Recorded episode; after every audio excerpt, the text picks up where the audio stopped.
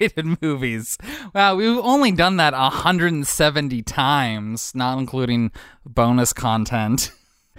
You'd think we'd, we'd be good at it at the 215th time, but uh, just goes to show you. It, as Jeff Tweedy once said when I saw them uh, uh, live at Sasquatch, and uh, you know, uh, uh, one of their songs just kept going and going and going. They said uh, it's proof that you can do a song for 11 years and not remember how it ends. Yeah. Practice doesn't always make perfect. I've seen Wilco twice live. Once they were great, once they were garbage. Guess which one was garbage? The one where they couldn't remember how the song ended. How awkward. yeah, it just kind of kept going. And it wasn't like they were like in a jam. They weren't like grateful deading it up. It was just like the same hook and the same riff, and it like didn't evolve. It didn't build. It just is like, ah, this riff again. They just kind of kept looking at each other and shrugging, like, Oh, yeah. here we go. Yeah, you can't just do the fade out on on a live show. Yeah. You gotta you gotta actually figure out how it ends. But when I saw them open for REM, they were great. oh, But uh, yeah, how was REM? uh, also great. Oh, okay. REM put on a hell of a show. Oh, nice. Yeah. Wow. Michael Stipe is one of the people that I cite when instead of doing LGBTQA blah blah blah blah blah, we just say queer. Oh, yeah. Uh, I got that from him because he's just like I just I don't identify as gay or straight. I just identify as as something other than those things. So I just say queer, and I'm like, oh, I like that. Speaking of queer things, Matt, we had somebody make artwork for us. That's very queer. yeah, I posted this recently. But uh, dates back to our uh, uh, "There's Something About Kevin" episode. uh someone put Tilda Swinton's face on the "There's Something About Mary" like Cameron Diaz body, and it is a little terrifying. it's a DVD that you're to rent if you see it. That's when you're like, well, I have to know what this movie's about. This is like, wow, I, I think I know what that something is. Thank you, anonymous user. We should say maybe I don't know. We don't know their name, right? It just said their. Uh, well, we have an email name. I don't know if we. I'm always a little hesitant to just give out email names. right. Well, they also gave you their phone number and bank account. Should we say that? And social security number. Maybe that's a thing we should save. Yeah, there, there was like fine print in the email that said, uh, by tweeting any of the contents of here, you forfeit your right to individual liberty and perpetuity throughout the universe. Oh, Um, yeah. And yeah, so I think Ooh. there's something. Well, I wasn't using those anyway. it's fine. Your individual liberties. Yeah. He also sent uh, a video from the movie Possession, which I believe you have not I seen. haven't seen it yet. No, but I know, Uh, I know well, about it. buckle up, buddy, because it's it's on the agenda somewhere Oh, along goody. lines. But it's with director commentary, and that for anyone who's seen the movie Possession, there's a very memorable, probably the most memorable scene that takes place like in an alleyway, Uh huh. and uh, the actress uh, Isabella Adjani really acts her ass off in that scene. And the director is talking about. He's like, "Yeah, I don't think this is any like worse than what other actresses have to do. Like, I'd say this is more pleasant than having to pretend to be attracted to Michael Douglas." Which we covered on Wait, Basic yeah, I Instinct. was- which I was gonna say. Point taken. Uh, Polish director whose name I can't pronounce. Andrzej Żuławski. you watched that clip then? I did. Yeah. but you haven't seen the movie, so no, it I has haven't, no yeah. context. I'm just like she's melting. I guess. I don't know. Put a pin in it, 'Kay. listeners. I cannot keep track of our pins anymore. By the way, once in a while I'll put a big one in because we say put it. We're doing that later, and I, we might do it later, and I might forget to unpin it. Oh God! Don't at me. This is we're just a pin cushion now. Yeah. We're just a voodoo doll. The the we don't know what's been stuck in. We're like we're the person, and uh, our pins are in the voodoo doll. Oh. we can only feel the pain. We can't actually like see the pins. Yeah. Matt, Ryan, this is episode 170. good If you God, can Ryan. believe it. Yeah, today we are doing a double feature like we do on every tenth episode. Double feature. And this time it came around that we're going to celebrate another great, great actress. Oh, you know it. In the pantheon of actresses that we have celebrated, we have Gina Gershon. Ah. We have Parker Posey. Ah. We have Anjelica Huston. Oh. And we have Joan Cusack. Ah! So added to that great list is the dame herself, Helen Mirren. Mirren, Mirren on the wall. Who's the yeah, fairest of them all. She's a beauty. Oh yeah. We've all Hi. seen that that bikini photo of her. There's a joke in 30 Rock where Liz Lemon like marches into Jack's office and she's looking all upset about something and Jack's like Oh my, I haven't seen your brow that furrowed since you saw that picture of Helen Mirren in a bikini. How is it possible? Is she a wizard? A question for another time, Lemon. She won 2004 Naturalist magazine's Naturalist of the Year because she herself is a naturalist. She likes being naked. Oh, yeah. I mean, she. It was only in like 2017 that she swore off doing nude scenes anymore. uh, or 2015. She was 70 years old, and she's like, "I'm done doing nude scenes." Oh. And I'm like, "Wow." She had to make that declaration at 70 because she got naked in uh, Calendar Girls, if I remember correctly. Oh wow. Yeah, she's very comfortable with her body. She's staunchly no kids. Right. I think she's quoted as saying that she doesn't have a materialistic urge in her body. Maternalistic, I think. Yes. What did I say? Materialistic, I think is Yeah. what you said. I, that's that's way I heard it. We'll check back the She tape. could We'll be check a, she could be a Madonna. she could be a Madonna. I don't know. I don't know. Which, uh, yeah. I. Hello. No more kids, everybody. Yeah, she's just like I wouldn't be able to like have pursued the career that I wanted to if I had kids. I got nothing against kids. I like my nieces and nephews. Yeah. But uh, for me, it's not my thing. I love her. Yeah. She also uh, is an atheist. Oh yeah. So checking off a lot of boxes for me here. She's like she's uh, not anti kids. I mean her kids. She's an atheist. She's a naturalist. She's a Prince fan. The week after Prince died, she went to the White House Correspondents' Dinner in a full purple dress and a temporary tattoo that she put on her own chest of the, the Prince symbol. Which I was just like, that is so perfect. It was just like no one else there was doing that. Like she stood out from everybody.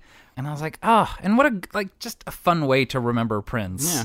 Cool lady. Um, she's got a little tattoo of a spider web in the corner of her hand. Yeah, she's just a cool lady. There's an interview with her in like the 1970s, and uh, it's in England. And the interviewer like basically asks like, "Have you found that like having such like big breasts is distracting for the male members of the audience?" And she just like rips him apart. Big bosoms, is that what you mean? Well, I think that they might sort of detract from the performance, if you know what I mean. Really uh, I, I can't think that can necessarily be true. I mean, what a crummy performance if uh, people are obsessed with the size of your bosom or anything else. I would hope that uh, the performance and the play and the living relationship between all the people on stage and all the people in the audience overcome such boring questions. And she's like, "All right, if I had a big dick, would you ask me if that was distracting to the the lady members of the cast?" She's just no bullshit. I don't know. I just I love her. I love her, and we'll talk about like why as we get into the the yeah, episodes themselves. But yeah, she's been knighted. I don't know if do you say knighted when it's a lady. Damed. Damed, Damed if you do, damed if you Yeah. don't. something like that. Yeah. Oscar-winning Helen Mirren. Uh, she's almost an EGOT winner. She just needs to get that Grammy, and then she's got them all. That might be tough though. No, you don't think she's a singer? I've never heard her sing before. I guess you can win a Grammy for best spoken word album. There you go. Or comedy, stand-up comedy. That's how Yeah. Whoopi got hers. So I mean, let's all be real here. Whoopi, it's a daytime Emmy. It still counts. Girls gotta eat. maybe she could, you could get a Grammy for producing or writing a song. She doesn't have to perform it. Well, yeah, that's how uh, like Richard Rodgers got his. Is like he wrote a song and it got used in a movie and it got used in a play and Yeah. like that. That's the best way to EGOT is to be like a songwriter. Well, one of the um, executive producers of our first movie today is uh, Scott Rudin, who is an EGOT winner, and he's the first producer to ever win it. So maybe she Oh. could just uh, produce something that was Grammy award winning. Uh, she has a master class that I I, I want to take. I want to know about. I mean, I've seen the ad for it because those masterclass ads are really addicting. They just show up because you always talk about it and you have an Alexa.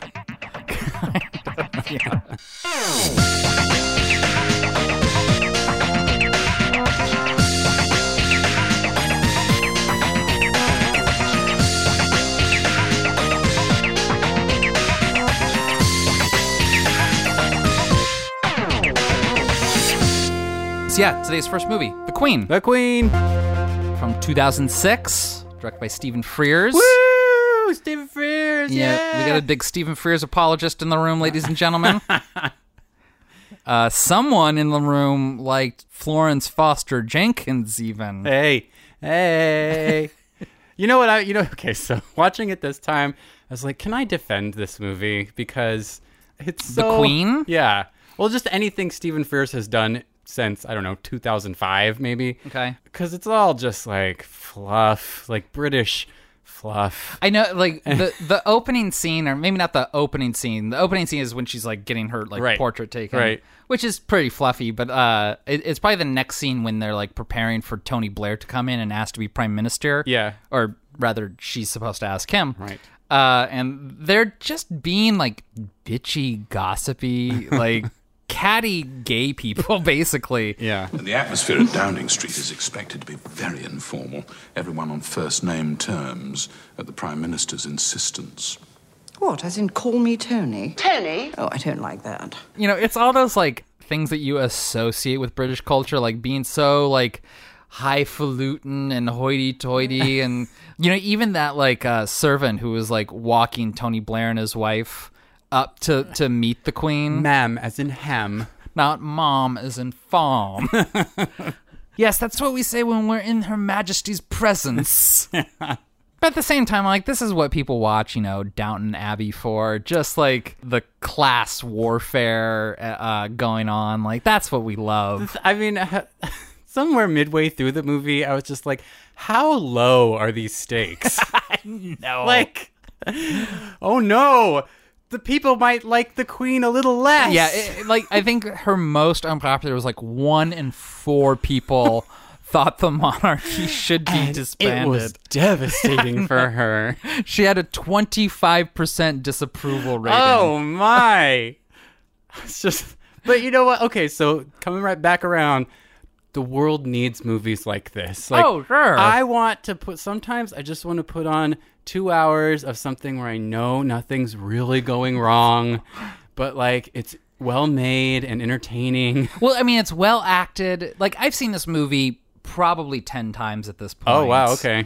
It came at a formative year in my life when I saw it initially. It's like I remember seeing the trailers in theaters. I'm like, oh, that looks really good, and it. I mean, it's total Oscar fodder. Oh yeah, And so I remember seeing it in theaters, and it was 2006, so it's like still in like the Bush years, Right. And like I kind of came of age like mentally in regards to politics, like you know while I was in high school, like most of us do, and so like I came of age basically as 9-11 happened. Like hmm. i was a, a junior in high school when 9-11 happened and it was like immediately that there was like army recruiters in like the cafeteria and stuff like that and oh, out in the hallways like immediately. And like when i graduated in 2003 it's like everyone understood the concept that like poor kids do the fighting. Like they can't afford to go to college so they enlist in the army and like then they go off to war and like that's how the system works. And so when this movie came out you know i graduated in 2003 but like we're still like 2006 we're still very much in the iraq war uh in afghanistan. We still have two more years before bush is voted out. And there was a lot of things about and it, the movie does that a thing that i normally hate but because i was such a novice to like the monarchy it was just right for me when I saw it. I didn't know anything about the queen. I didn't know how long she had been serving. I didn't know about her being like a mechanic in the war and stuff like that. And stuff like that kind of hit me hard while watching it. Like the idea that there once was a time when our leaders led by example. Because like with Bush, it was like all about his like draft dodging, like nepotistic. nepotistic. You know what? Did uh, what was it? Ann Richards said. Uh, you know, poor George W. Bush. He was born with a silver foot in his mouth. Mm-hmm. Like that's what we've been dealing with for like six years at that point. So the idea that someone who who never has to run for office like actually like came out of their castle and like went into the grease pits to like be a mechanic during the war kind of hit me hard. I was like, "Oh, fuck." Like a princess is a grease monkey. Like Yeah. that's you know, a it shows how bad things were, but it also like shows how serious things were. Like she wasn't the queen at the time; there was still a king, but just the fact that like things were so hard that like she had to like give up the niceties of royal life and actually like work on shit. And then you watch this movie and you get the idea that like she's maintained that knowledge. Yeah. Hello, Thomas. Uh, hello, ma'am. I'm afraid I've done something rather foolish. I've broken the prop shaft crossing the river. Are you sure, ma'am? Yes. Of course I'm sure. It's the front one, not the rear. What's the four-wheel drive.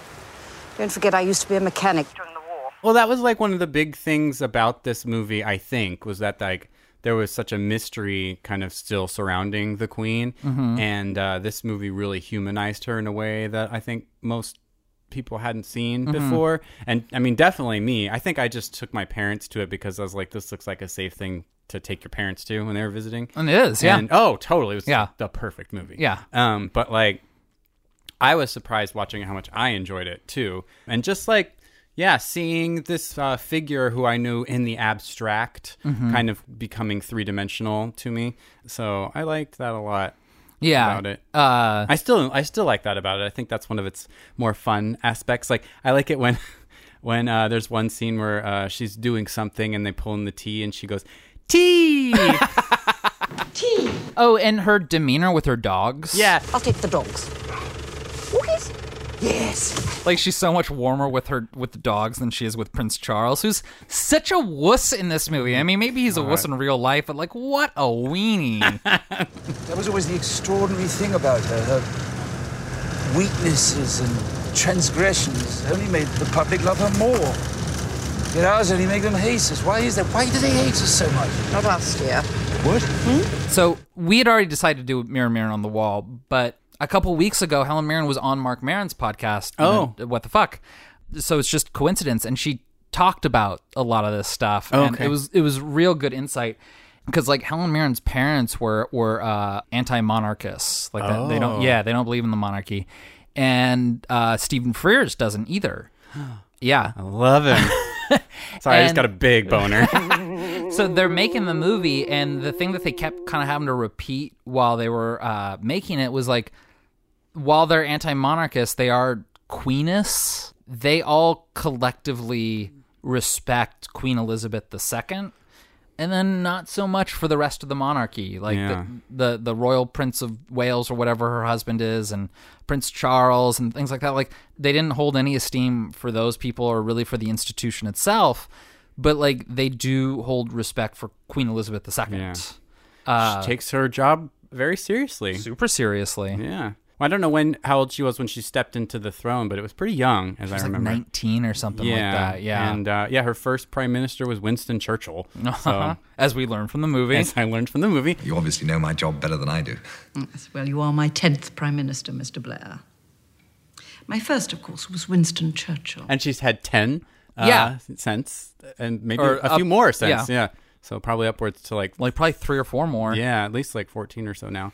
There's that whole like line when she's giving the speech, and um, Tony Blair's speechwriter's like, uh, "What a get a load of this bitch," Yeah. basically, and and he's like, that woman has given her whole life in service to her people. 50 years doing a job she never wanted. A job she watched kill her father. She's executed it with honor, dignity, and, as far as I can tell, without a single blemish, and now we're all baying for her blood. All because she's struggling to lead the world in mourning for someone who, who threw everything she offered back in her face, and who for the last few years seemed committed 24 7 to destroying everything she holds most dear. regardless of how you feel about her, give her some respect. Yeah, and that's nice. This movie's nice. yeah, I know it, it, it really is. Uh, and I mean, there's so much like winking at the audience, like at the end when the queen is like, I gather some of your closest advisors were less fulsome in their support. One or two. But as a leader, I could never have added my voice to that chorus. Because you saw those headlines and you thought one day that might happen to me. And it will, Mr. Blair. Quite suddenly and without warning. this movie came out like right at the height of uh, the anti Tony Blair movement because like he had aligned himself with George W. Bush for the Iraq Right, War. yeah. and like everyone like turned their back on him like right around this time. Yeah. But Helen Mirren also kind of talked about like her impression of the queen. Okay. You don't need to know this to like enjoy it cuz like I've obviously enjoyed this movie for over a decade now. But she did talk about like her impression of the queen and and like I think it informed her performance. Mhm. She's like I think the queen is unimaginative, deeply practical, and I think that the happiest times in her life was when she was a mechanic during the war. Oh, this is her imagining. This is Or- this is just Helen Mirren's perception Okay. uh, of like when she was doing research and like when she was like building the character in her head, like Cool, what cool, she we, she thought the queen was like. And so this is like the queen that like we're seeing on display here. It's like yeah, she's not, you know, super creative. She's just very practical. But she said that the impression that she gets from her research is that the happiest times in her life was actually when she was a mechanic, which does sort of fit in because, like, after victory was declared, her and her sister put on regular clothes so that they could go out and celebrate with the British people Oh. unawares, like that no, nobody would know that it was the princess and, and her sister, the oth- you know, I guess that's another princess yeah, and the other princess. because they just wanted to go out with like the common folk and celebrate with them, right? Which is also something that I think is so cool. Like, Definitely, I yeah. I love that idea. She's like uh, Jasmine from Aladdin. yeah, exactly. and Helen Mirren's idea is that you know if she wasn't the queen, if she was born just into regular plebdom. You know, if she if she was just a, a proletariat like the rest of them, Uh-huh. that she would have just run a series of successful auto body shops with her and her husband and their twelve dogs. Corgis have the cutest butts, right? We can agree on that. Totally. They have corgis have cute butts. There, I'm, I just want to go on the record with that. I just love for all the queen's like prim and properness. The idea that like she does like the walking meeting with Tony Blair with all the dogs running around their feet. Yeah. I'm just like Jesus Christ. Like I love it, but I was just like I can imagine being like a stuck up prime minister and being like, uh, can we go to a desk? Do you think any of them ever get like humpy? no, she's got them well too Oh, trained. you, you think that like before they can come running and There's and that scene where crime- they're having like the picnic or the barbecue, and like she throws food, and then she's like, "Wait," and they all just like sit there calmly, Yeah. patiently. Like she's got them trained.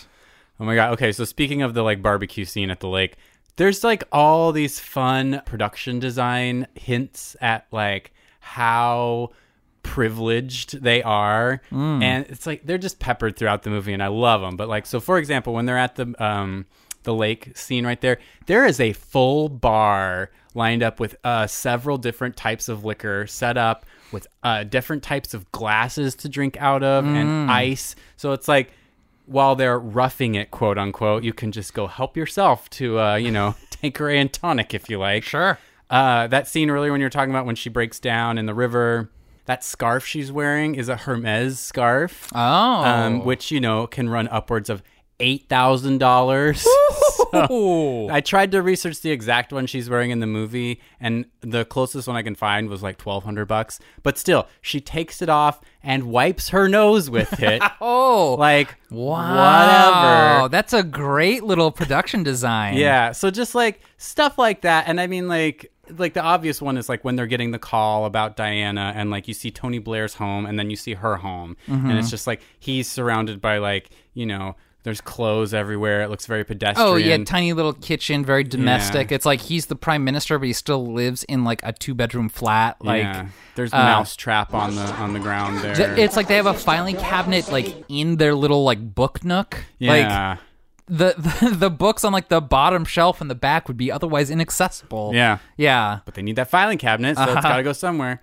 So just like that kind of stuff, like it's never said that class war is going on, but you just see it. Like you don't and, even. I mean, that, and that's an important idea. Like when you're just sort of absorbing the movie, even if it's not being spoken of in literal senses, like you're still absorbing these. yeah, things. I don't even need to know that he's Labor Party. You know, Yeah. like you just like you can see it in Yeah. like the production design.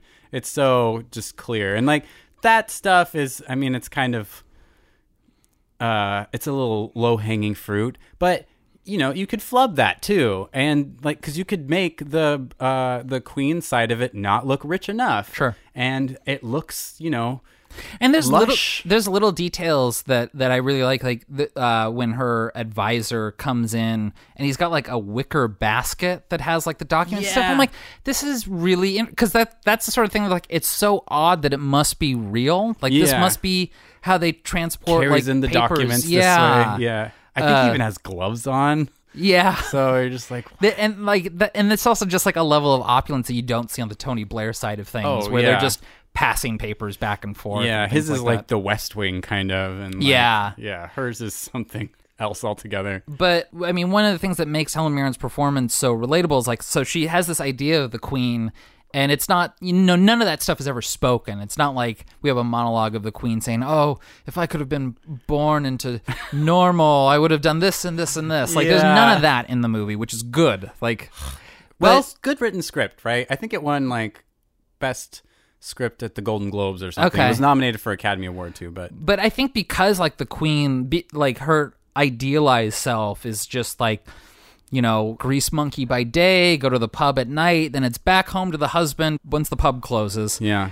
The fact that Diana gets labeled like the people's princess, I think Oh. hurts her especially hard because like she's always kind of viewed herself as like a kindred spirit with the British people. Yeah. So the idea that Diana and they go at like great lengths to talk about how like Diana like rejected everything that was offered to her that like nothing about like being part of the establishment interested her and that she she walked away from it all and she gets labeled the people's princess I think is something that like really hurt Queen Elizabeth. Well, and in the movie, I don't know if this is true or not, she's just trying to handle the tragedy as a personal tragedy. She's not trying to be like, well, as a royalty, we need to worry about our subjects in this in this situation. She's really trying to be like, this is a family matter. Yeah. And so like that makes sense. Like she's grounded in that way. Yeah, the, I mean the movie illustrates it really well that it's like you see the queen's point. Oh, like, yeah. she's not an HRH anymore. Like this is a family matter, and you're like, oh yeah, that makes sense. But then like all like the people on the street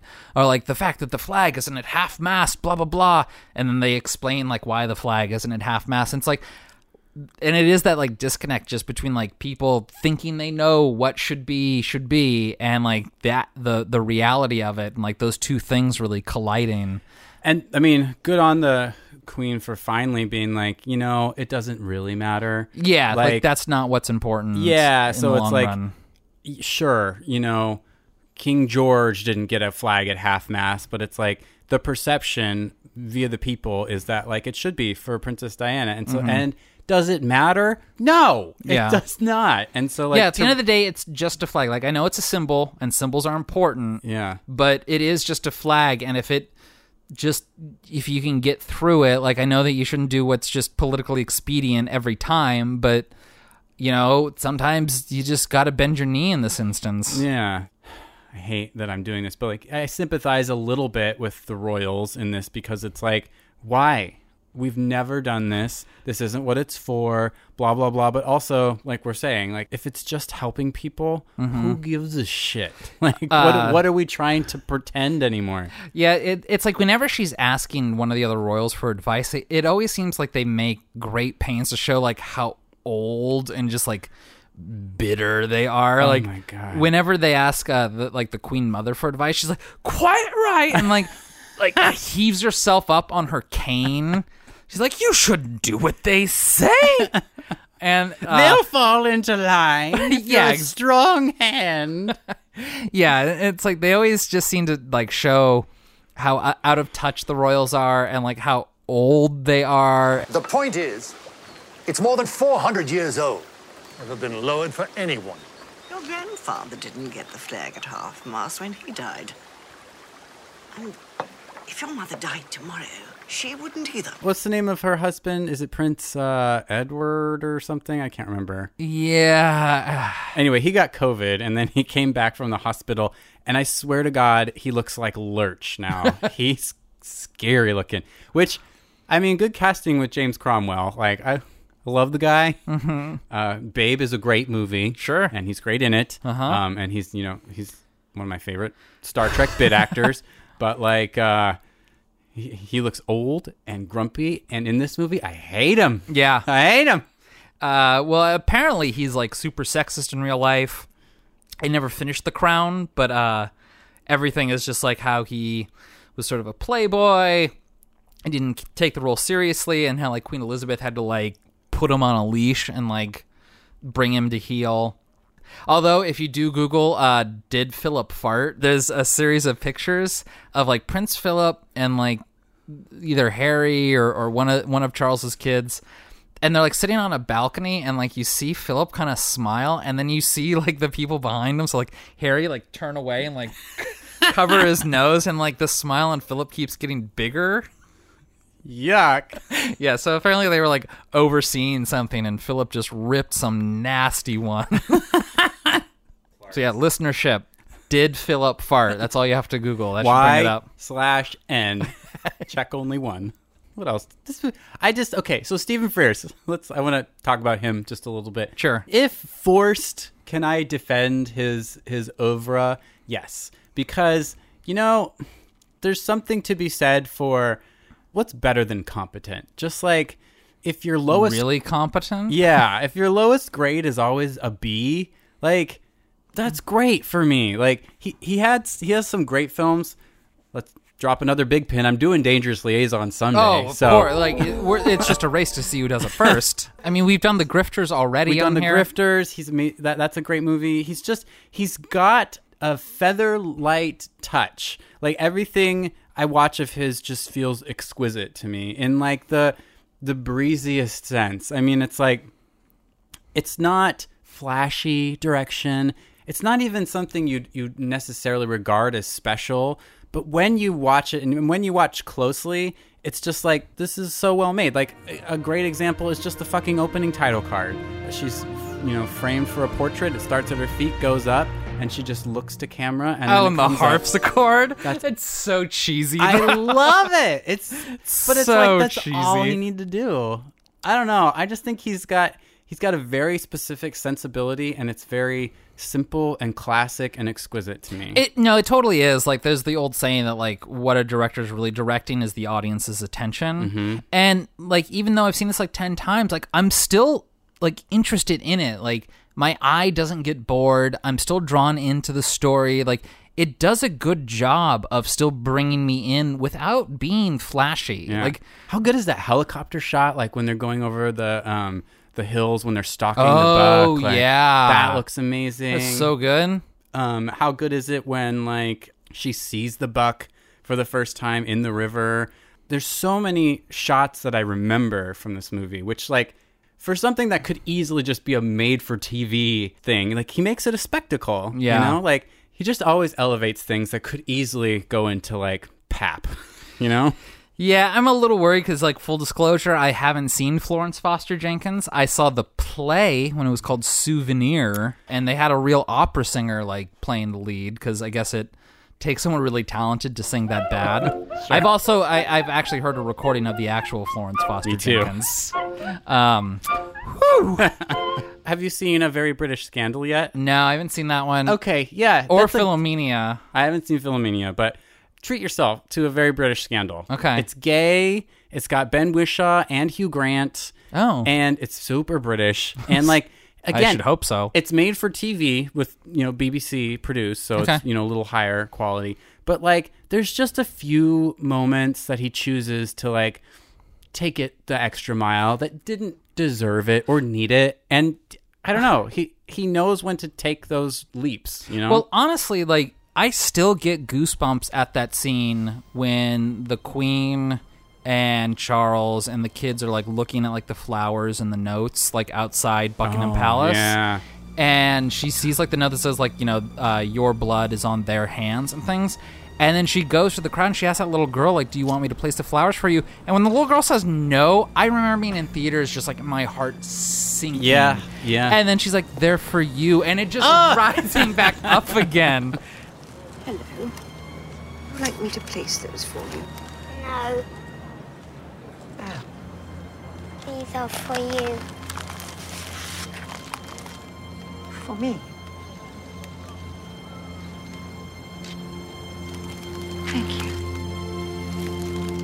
Thank you very much. like it's a goosebump moment. Like Yeah. I love it so much. And even now, even when I know that it's coming, I am all emotionally wrapped up tearing in that thinking moment. about it. Yeah. yeah. And part of that is Helen Mirren's performance too, because when the kid says no, you can see how crestfallen the, the like she the becomes. dignified sort of stab in the heart. She's still like is stoic as fuck, but behind the eyes, Yeah. is a a crushedness. Yeah. and then she gets them, and you're right back up. Yeah, it and it's such a good like down then up. Like it's like two seconds of just Yeah. like your heart sinking into your stomach and then soaring. Again, how low are these stakes? Her feelings Her got feelings hurt. got hurt. Oh, but they're okay. Whoo! I was worried there for a minute. also, so Helen Mirren won the Academy Award for Best Actress that year. Yeah. That was a stiff competition Ooh, know, that I know, year. I know. Like if if you're gonna win a year, and it was like I remember. It wasn't even like a question who was going to win. And I look back at the nominees, I'm like, these are career defining performances. We got Penelope Cruz and Volver. I, which, I mean, that is probably her finest Oh, it hour. is. She's, I that was the one that convinced me she's a good actress because Yeah. I've seen her in a lot of uh, um, uh, Like rom-com- English language yeah. speaking roles, and I'm like, who? She sucks. Yeah. But then I watched her in a Spanish speaking role. I was like, oh, I get it. Yeah. We got Meryl Streep in the Devil, Devil Wears Wears Prada. Why is no one ready? Which I mean, not necessarily like Oscar bait, and like I don't think that's a very good movie either. But like you know, Meryl Streep, she does she does the the sharp faced bitch okay. We've got Kate Winslet In in Little Little, Children. Children. I haven't seen the movie, but like I know that she's a, a powerhouse. Oh, so- and she's really good in that movie. It's just I feel like that movie's more of an ensemble thing. Oh, okay, Um, okay, okay. Little Children is on my list of movies to do. Oh, uh, great! I BT can't wait. And we got one more. Judi Dench in Notes on a Scandal. Another dame. Uh, Battle of the Dames. I mean, Notes on a Scandal. Uh, both her and Cate Blanchett were nominated that year, and they both lost, which is just a shame. But Haven't seen that one either. I immediately put it in my queue though. you've never seen Notes on a Scandal? It's in my queue. It's in my queue. Don't worry about it. Oh my god! Do we have to stop and I have to watch it right now? Yeah, we're just gonna have to watch it real quick and then get back to the podcast. It's just like four defining performances, and then like Helen Mirren wins them. I'm like, fuck, that was a rough year to put in a best performance. Do you know what it is though? And uh, I'm gonna reference once again Be Kind Rewind, our favorite YouTube channel, talks about this with a different win. I can't remember which one. Oh, it was the Sissy Spacek one, I believe, because she won for Coal Miner's Daughter. So it's like it's so much easier to give a Best Acting award to somebody who's playing a real life person because Mhm. then you have something to compare their performance to because then you can be like how close are they to this real person um, and if they did a good job then like give them an award and so helen mirren kind of has an advantage in that category I mean, roughly. I- I, mean, you could say that Hel- uh, Meryl Streep was playing on Anna Wintour. Sure, sure, sure, Uh, sure. But there's a lot more breadth to this movie because I like. Uh, Yeah, I mean the biopics; those are the things that win award. Like, like just recently, Renee Zellweger for for Yeah. uh, the Judy Garland and, biopic. and I don't want to diminish the award, the her win, because she obviously does a great job and deserves it. Yeah. Um, I'm just saying that biopics tend to win because of that. Oh, factor. sure, sure, Yeah. sure, sure, sure. And this, I call this a biopic. Like, Yeah. it's a snapshot in the life. Yeah, I, I think one of the other reasons that like that drew me to this movie when it initially came out is because this was probably the first movie I saw that was about history that like I had a memory of. Oh yeah. Like I remember when Princess Diana died. Where were you when Princess Diana died? I, I was at home and like the news came out and I remember running upstairs because I could have only been like 12 years old. Uh, I ran upstairs to my mom and I she was like folding laundry and I was like Princess Diana died and like she ran downstairs to like look at the news like it was an event in the household that Oh, my like God. yeah it, it was a big deal. What about you? I was uh, I was sitting on the sidewalk in Colorado Springs Okay. as a teenager, uh, just hanging out on a hot summer day, and just some randos came by me and my group of friends and said, "Did you hear Princess Diana died?" And we're like, okay. Uh, and then we like, I remember like looking across at like a bar or something, and I could see it was like playing on all the screens, Princess Diana.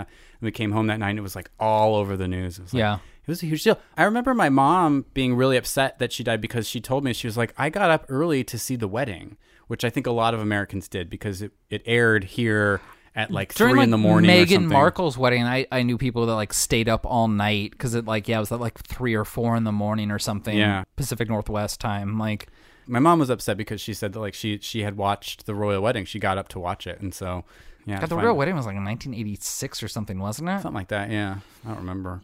I was a child. But yeah, so you know, it was a it was a big deal. Everyone loved Diana. So. Yeah. My mom's uh, uh, late boyfriend was British, and I remember I asked him once. I was like, "What?" I was like, "What, what do British people really feel about her?" And he's like, "Well, you know, some people really like her. I thought she was trash." And I was like, "Really?" And he's like, "Yeah, she wasn't a very good mother. Uh, she was more interested in being a celebrity than being a human being." And I was like, "Oh, I see." I don't know if his word is the final word on it, of course, but uh, also this is probably like the bitchy part of me, but like when they're arranging Diana's funeral, And what form will this funeral take? At the moment, they're suggesting, and of course, these are early days, basing it on Tay Bridge. Tay Bridge? What? But Tay Bridge is the code name for my funeral. instead of 500 soldiers, we're going to have 500 representatives from from the princess's various charities, and instead of dignitaries and head of states, we'll have a smattering of celebrities of stage and screen. She's like celebrities. Have you seen the latest funeral guest list? No. I suggest you keep it that way. A chorus line of soap stars and homosexuals. and they show like real footage. It's like I know Steven Spielberg walks, Tom in, Cruise, Tom Elton Hanks. John, like they're Yeah. all there. Yeah, yeah, yeah, yeah. And this is like right on the heels because okay, so this was also right around when Gianni Versace got murdered. Oh, it was like two weeks, like before or after or something, yeah, wasn't it? Very Yeah. on, very close on the heels of it. And so she was at Gianni Versace's funeral. Oh, I remember okay. like being real confused a little bit because she was at Gianni Versace's funeral and sh- seeing footage of her there, and then like very shortly afterwards seeing people at her funeral. And I think she sat next to Elton John at Gianni Versace's or something like that. Yeah, I think you're and then right. he was like at hers, and you're just like, what is happening? Jesus I Christ, can't you think we know this better having after reviewed House of Versace. I seriously. in our first uh, uh, actress double feature. That's right. Gershanathon. Uh huh. I thought it was interesting. So this movie basically came out uh, about ten years after Diana died, very close, Roughly. roughly. And I like how real the production design feels Mm, because mhm. like it feels late 90s like i feel like when you do uh, a period piece that's only 10 years old you remember it and you do it right like because tony blair's house looks like 1997 to me. Yeah, it does. there's nothing about that that doesn't ring true and it's like the further away from a time period you get the less likely you are to get those details right you know what i mean Okay, so this is coming out almost exactly 23 years. This episode is coming out almost 23 years exactly to when the Queen gave that speech. oh wow Uh, look at that timing yeah. I'm hold on. I'm I'm getting the the date on it right now. Okay, so she died on a Sunday, and then the speech was on a Friday, and this and Sunday was the thirty first, so it would have been like the sixth or so. September 5th, 1997. Right. So yeah. So we're like two days after the 23rd anniversary of her giving the speech. yeah.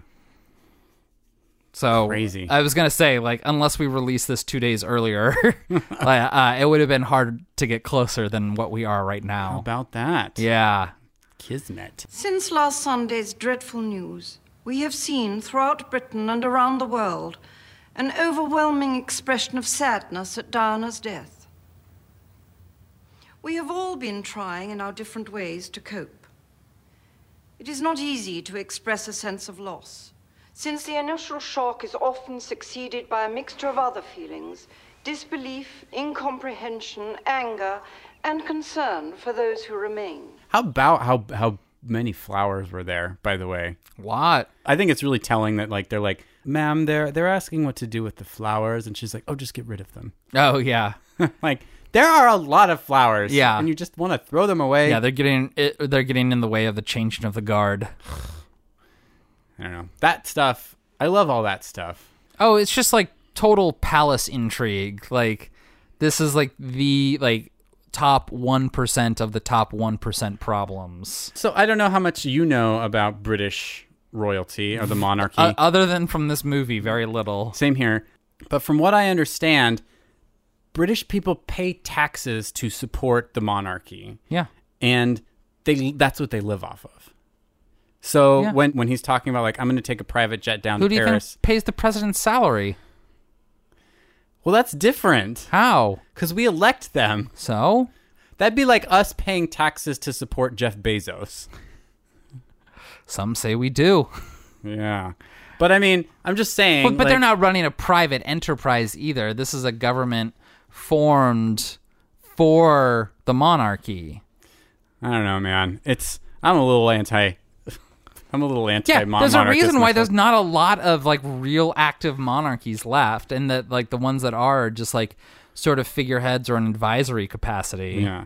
I mean, that's the thing. The funny thing is, is like British people love the Queen. Yeah. And it really like ends with the queen. Like I feel like one of the reasons like that she's 94 and not abdicating is that she knows that like when she goes, that might be like the last, The last of an unbroken chain. Yeah, because who it's uh Prince Diana's- Charles. Prince Charles. Yeah. Yeah. No, no, no. It's not Prince Charles. It's his son who's going to be next. I don't feel like that's accurate. You think Prince Charles is the next one? Why would he not be the next one? I don't know. I just I'm- remember I'm almost a hundred percent positive that Prince Charles is next in line. You know what? I'll just I'll just defer to you, Mister. I love England. I hope we can go back to them and stop being a colony. Fisher. Uh, have we have we finished talking about the Queen? I think so. I really enjoy this movie, and I know it's an old person movie, and I Total don't care. fluff piece. I mean, not, not it's not serious The movie making, but it is a serious the performance. stakes don't get any lower. they really don't. How many people don't approve of the Queen? Twenty five percent. Ah! Scandal. The drama. but uh, I love it. I love Yeah. this movie. It's great. Yeah. And you know, Helen Mirren, big part of it. Gotta love her. All right. Well, before we dig into our next one, which is going to take us oh probably till next Saturday to get through everything, we probably better take a break. Sure. Okay.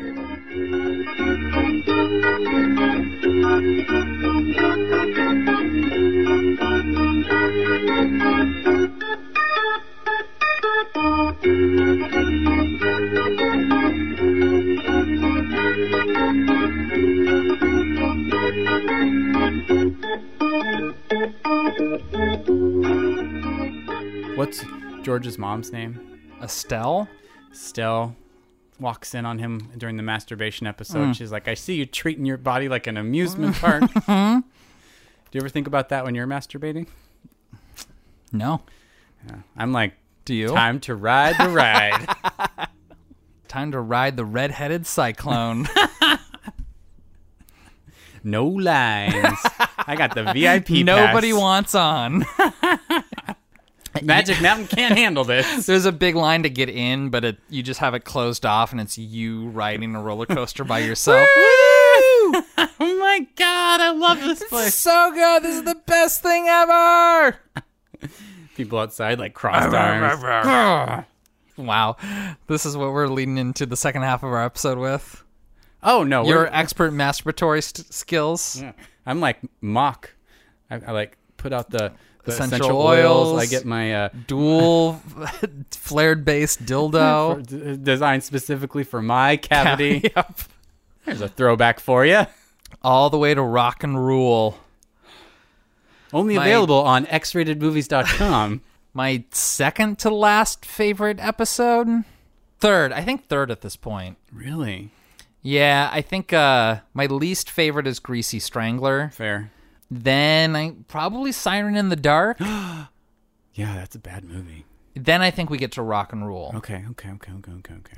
That being said, we haven't done a shit musical in far too long.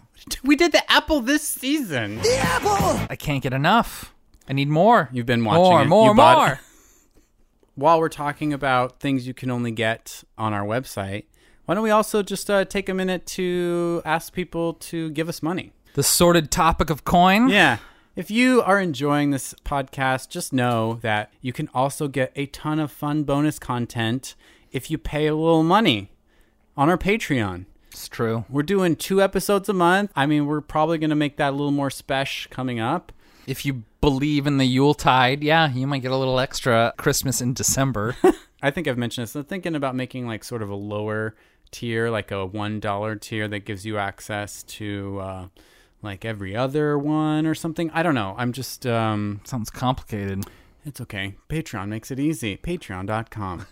By the way, I want to say we've been getting a lot of a lot more reviews and a lot more ratings, and I really appreciate that. So everybody who does that, it's just it's the biggest endorphin rush to see a new review.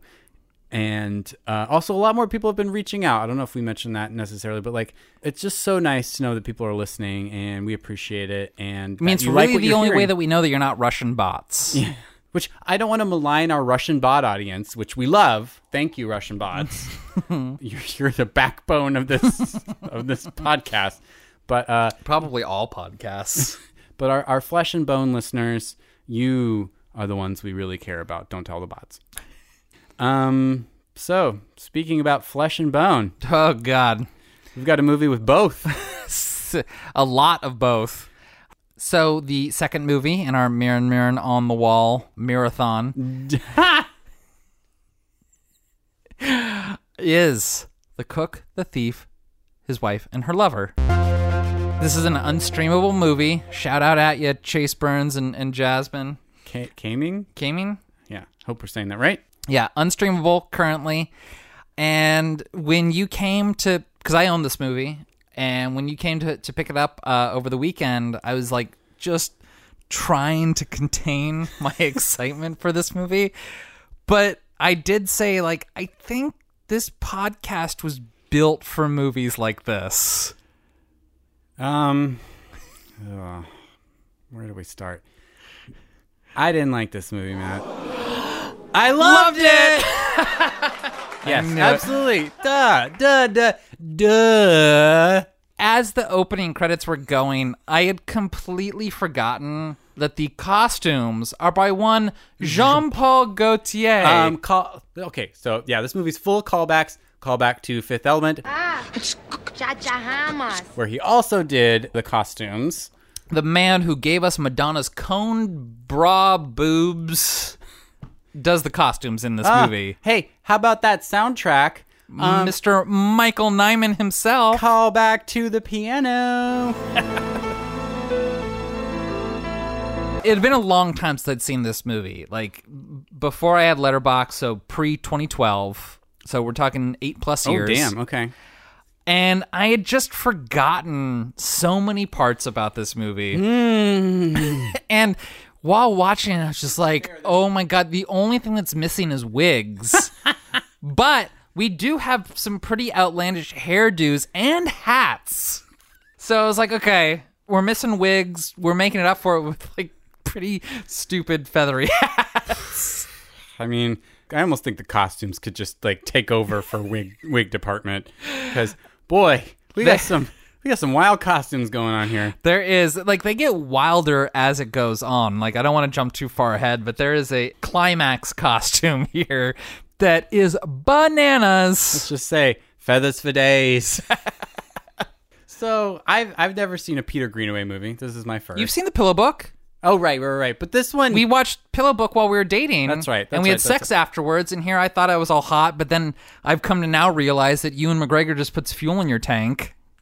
I was uh, picturing him while we had sex. Yeah, So- exactly. What a movie! I mean, Jesus Christ! Capital M How- movie here. How can we traverse the amount of things to talk about in this movie? Well, I think I alluded to it last week. I was like, there's something that we might cling on to, and I was trying to make you think of a toilet. Okay. Which there is a toilet in this movie. Like Oh, they're yeah? in the in the loo a couple Woo, times. yeah. But uh, I kind of thought that you would gravitate towards the poop. Well, it starts off with poop Which- eating. yeah. Come on now. open your mouth, open your mouth. I learn to appreciate your food. In my mind, I remembered it being like halfway into the movie. But no. Right there. It's right at the beginning. Like the first character actions we get is the thief smearing dog poop all over some unnamed Some person he doesn't like. Yeah. Yeah. I really thought you'd want to pair this with Salò after that point. I was like, if we should have a poop eating spectacular. And if you have any friends or family that eat poop and would like to stop, give them my number. This movie has penises. It's got, it, you know, ching. Uh, it's got- yeah, but sure, I'll give it to you. I mean, they're still there. They're cock shots. We, we got boobs. We've We got, got- full frontal vajayjay. We got booties of both genders. Yeah, and it's it's Mirror Mirrors, Helen Mirren's She, yeah, like we see everything. full naked body. She's in like uh, uh fishnets, like uh, uh sexy lingerie, vajayjay exposed, boobs out, butt Yeah. out. and you know, good on her. Not a perfect bod, but a beautiful bod. Yeah, she looks absolutely. great. She looks good. And yeah, I mean the same goes for the the the lover. like That's right. not a looker, kind of got a bald spot, not especially built. Not a butterface or an andor body, tbh. uh but he's cultured, Ryan. He reads while he eats. Whatever. Like I, I buy I buy their chemistry. Mm-hmm, Like, whew. Huh. I yeah. Th- this is. I mean, what a good movie for Mirren Fest. Like this is a Mirren movie. I love Michael Gambon in it, who we haven't talked about yet, who was the Dumbledore. uh, Dumbledore, and uh, Toys uh, Zevo's Oh, fuck, dad. right. so call back again. You men stand over there or remain at attention until further notice. They're all great, but like, it's Mirren's movie. It's if if you're It asking doesn't me. start as Mirren's movie, no, but it becomes take- becomes yeah, It takes movie. a minute, but yeah, it's the wife's movie. to Yeah, me- to me. and it's just there's a, a a formalism to this. that It's almost like proto Wes Anderson a little bit with its lateral tracking shots. God damn it! That's a line. That was my note. and the the place cards to to like Yeah. mark the the act the day. Yeah, Yeah. Uh huh. Uh, I saw a lot. So I also saw some Gregg Araki with like the lighting and the Mm. stage sets. And then I saw some like DNA of like Kubrick, which the like the way Oh, the camera moves. totally, So totally. I feel like, God, I feel like this movie's and like Ari Aster, who you know, not friend of the pond for us, Wow. but but people love Ari Aster. Mhm. Like says that this movie was like is the biggest influence on anything he's ever done. Did he really? Yeah. And Oh. he's, he's, al- he almost feels bad that he watched it because it's like ruined him as a filmmaker. Oh. Like he just oh. feels like he'll never be able to make anything this good. So it's like. Oh wow, that's cool. I just feel like, yeah, watching this movie, I'm like, wow, there's so many touchstones here. I can see movies that were made before this that influenced it, and I see movies that were made after it that were influenced by it. Yeah, I do kind of feel like there is a Barry Lyndon feel to this, but way more interesting than Barry Lyndon. Oh, like, yeah. This is taking like what Kubrick did in like Clockwork Orange or I saw Clockwork Orange. I saw some Shining, like just camera movements, the way it's like slowly panning across. these- Yeah. or- yeah, moving across these long. but like Barry Lyndon with its like Baroque period, and there's a lot of like Baroque like artistic references in here. Sure. Like the Flemish painting. yeah, exactly. Like there's a lot of back things. to Petra von Kant. Nein, hier ist nicht von Kant. It's just this is this is one of those movies that's just like total art. It's like the the set design is art, the costuming is art, the acting is like this high Jacobean theater brand of Yeah. acting, especially like Michael Gambon. Like I noticed, especially like in the first parts of this movie, it's him just constantly Monologuing. talking, One and of it my having notes is- nothing to do with anything. One of my notes is "Shut up, Michael Gambon." But like, there's just like knowing looks between Helen Mirren and like the lover, the man who's like Yeah. reading at the table While, in the corner. while Michael Gambon is just spouting off things like I think these Ethiopians like starving. You know, keeps them slim and graceful. Those big heads and those dreamy eyes. yeah, there's so much of that where it's just Michael Gambon just talking bullshit and gibberish while the plot happens like around him. Yeah, I love it. It was yeah, it's ah, it's so good. And then just I mean, you got to be a fan of colors because this movie gives you all you can eat. I mean, look. The only thing this movie's missing is creative wipes. I'm just going to be honest. Like, we've got creative blocking. We've got the best colorful lighting. Like, I know it looks stagey. And that was something I kind of like went back and forth on with this movie. It was like, it calls attention to itself, the fact that it's on a soundstage. Like, Yeah. there's no illusion of reality Mhm. with this movie, like, at all. And I'm never mad about that watching. No, it's fine because like you're here for the artifice. Nothing about this movie makes you think that it's like grounded in our reality. Like Nothing. it, from frame one. yeah, like all the dogs like eating the meat or whatever it is that they're gnawing on. And Michael Gambon's totally over the top, but yes, and a lot of the the acting in especially like the first act or so is like non-dialogue based because it's like even when Helen Mirren, Georgie, the wife, goes off to the, The loo. We're on the same page. well, she walks in and it's all white, and then her dress is white, and then she walks down to the hallway and her dress is red. Ah, what a simple, fun thing. Uh, but like she runs into what will become her lover out there, Mhm. and it's like she pulls out a cigarette, offers him one, he declines, but they're like hanging around. Like you sense there's already an attraction here, even though no words have been spoken in between the two of them. Like everything is just facial expressions, body language, and yet suggestive posing and things like that, or just the fact that one of them's hanging outside like the the ladies room waiting for her to come out like all this is just implied there's no dialogue between these two Yeah.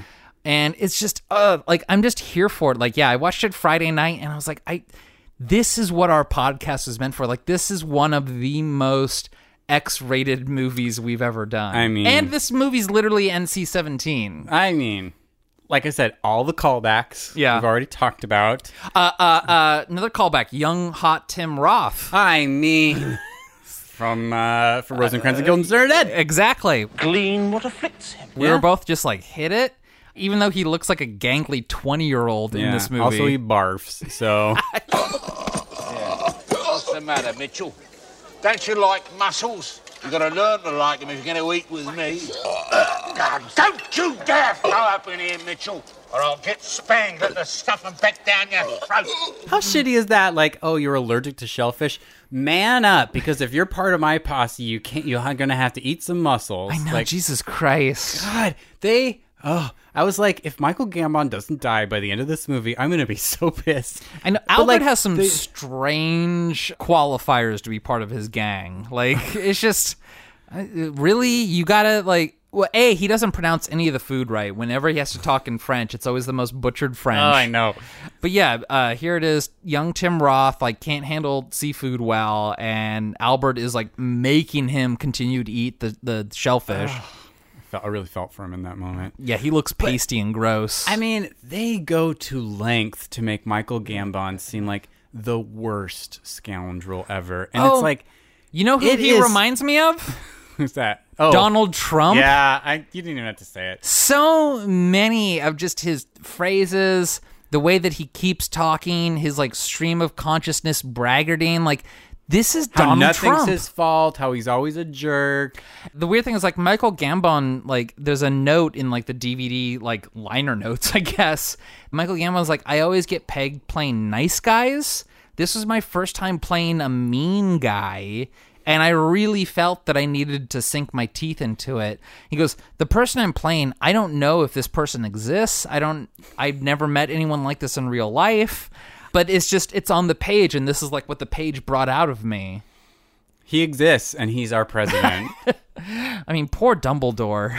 like he's sort of like not completely unlovable in toys like he is here, but like he makes this character whose name I don't remember just like the most despicable in, person in this movie. Yeah, in uh, this- Albert's uh, Spica. Yeah, it's the grossest character, and like spoiler alert, Yeah. when he dies, which takes forever, you're just finally like, finally. I wish he was. I wish it was worse for him, tbh. Like he gets off easy. We'll get to his death in a little bit because, like, Okay, yeah, yeah, let's not jump to it. But like, boy, Well, there, well- there was so much of this movie where I was like, shut up. You Oh. are awful. he's got easily ten times the lines of anyone else in this Oh, movie. it's just a easily. monologue, monologue, mo- I mean, how do you even write the script? Like it's him talking, but in the meantime, there's meaningful glances. yeah. Flashback to Todd Haynes. Wait till we get our hands on you. Throughout, while he's just bloviating over everybody. Like that takes vision. It takes vision to imagine what that's going to look like and how your eye is going to be drawn to these things while this shitty picture is going on over everything. I mean, it's also like, yeah, uh, uh, there's vision in the dialogue, but it's like there comes a point, like when he finds out about the affair, he does a lot of acting too. And I'm thinking for like an independent feature when he like starts like having a shit fit in the kitchen and he's like throwing eggs and throwing parmesan Milk. and basil yeah and throwing milk and like throwing produce around. I'm like it's a long shot like it's a oneer like it's all one take. I'm like this is the sort of like if you're an independent film you only want to do this take once. Yeah. like you don't want to have to clean up all the broken glass and milk and, and broken eggs and ripped up fruit and vegetables and things like that and then start from one. Like you kind of want to just get it on the first take. I mean, and it's the type of food an actor like craves, I imagine, because it's just like, here's what you get to destroy. Oh, and yeah. you can't just swing your arms around and get it all done in a minute. You gotta, you gotta plan it. And like Yeah. when, because I watching that scene, I was thinking like he had to think, I'm gonna take a few eggs now. I'm gonna take a few eggs now. I'm gonna knock that over, and then I'm gonna take these, and I'm gonna like they had to choreograph that. There's no Mhm. way they were just like, uh, and you're And- cut and go crazy, Yeah, yeah. because otherwise they'd have to, like you said, clean it up and start over and be like, okay, that one was okay, but like, no, I feel like, yeah, they were like, let's go through this several times, miming it, and then we're gonna do it for real. I mean, on on like a, a cerebral level, this movie's fun because it does like sort of revolve around food. Like they talk about the close connection between food and lust. That like our dirty bits and our naughty bits are right next to one another. So like, you know, God must have intended these things to be connected. Sure. You know, right off the bat, we get poop and it's being fed to someone. So it's Right. like food waste being fed into someone's mouth. I mean, Michael Gambon's basically introduced by peeing on this guy. But I mean, of course, they're constantly eating. The movie takes place almost entirely in a restaurant. You know, one of the characters is killed by having paper shoved down his throat. It, everything seems to revolve around food here a Yeah, little bit. That yeah. you know, it takes place in a restaurant. Uh, The the the um earthly delights, like, Or- yeah. like sex. Well, even the way that like Helen Mirren and uh, I think it's Michael is the lover's name. Like they have to initially have sex in like wherever they keep like the pheasants or or whatever it is. Yeah. Well, the first time they have it in a, in a fucking stall in a toilet. oh yeah, that's right. So yeah, there's that, and then Couple like, scenes in the loo here. Yeah, and then they, uh, yeah, they then they have that that sex scene in the uh, place where they're hanging the pheasants. So it's like there is this like visceral death sex connection. Yeah, food, sex, and death are all sort of meshed together. Those- They're all like pleasures of of the the carnal, like now kind of. Mhm. So yeah, I get all that. I love it. but yeah, it's like uh, when Michael and, and Georgina have to escape, like they have to go into that, that truck with all the rancid food. Which that's hundred percent a reference to the Nine Inch Nails closure video. Or rather, the Nine Inch Nails closer video was making reference to this. That's what I meant. okay. I don't think this movie was future referencing something that didn't exist. But uh, yeah, like the hanging pig's head is just Mm, like mhm. 100%. Like the look of that van when they open it is like, oh, well, this looks like the closer. Clo- Yeah, Closer. I don't know. I can't say it. Closer video. I mean, with that sort of sallow yellow Yeah. lens and lighting and a pig it. head right in center frame. Like you're just like, oh shit. So You think uh, uh, Trent Reznor is a big Peter Greenway fan? I don't know. Greenaway? I don't know, but he's definitely a fan of this movie, I would say. Let's call him.